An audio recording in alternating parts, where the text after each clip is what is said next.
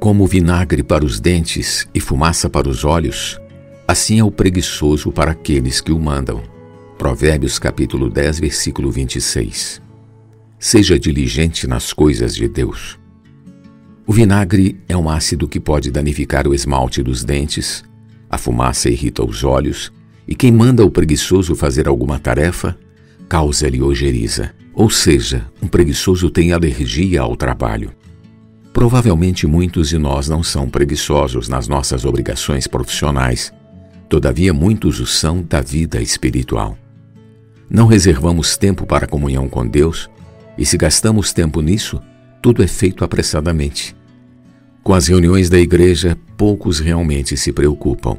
Portanto, elas são pouco elaboradas e com pouca preparação.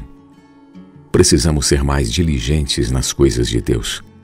Os líderes da igreja precisam saber qual é a sua função e devem ser fiéis na sua execução. Os grupos familiares de cuidado e multiplicação devem ter uma liderança que se preocupa com o crescimento e bem-estar de todos os seus integrantes e também com a multiplicação de novos elementos. O serviço de literatura da igreja deve funcionar de modo que cada um tenha condições de adquirir o seu livro e promover rodas de leitura. Enfim, se todos os membros trabalharem com diligência e entusiasmo, buscando envolver o maior número possível de pessoas, estaremos efetuando o aumento do corpo de Cristo para a edificação de si mesmo em amor. Efésios capítulo 4, versículo 16.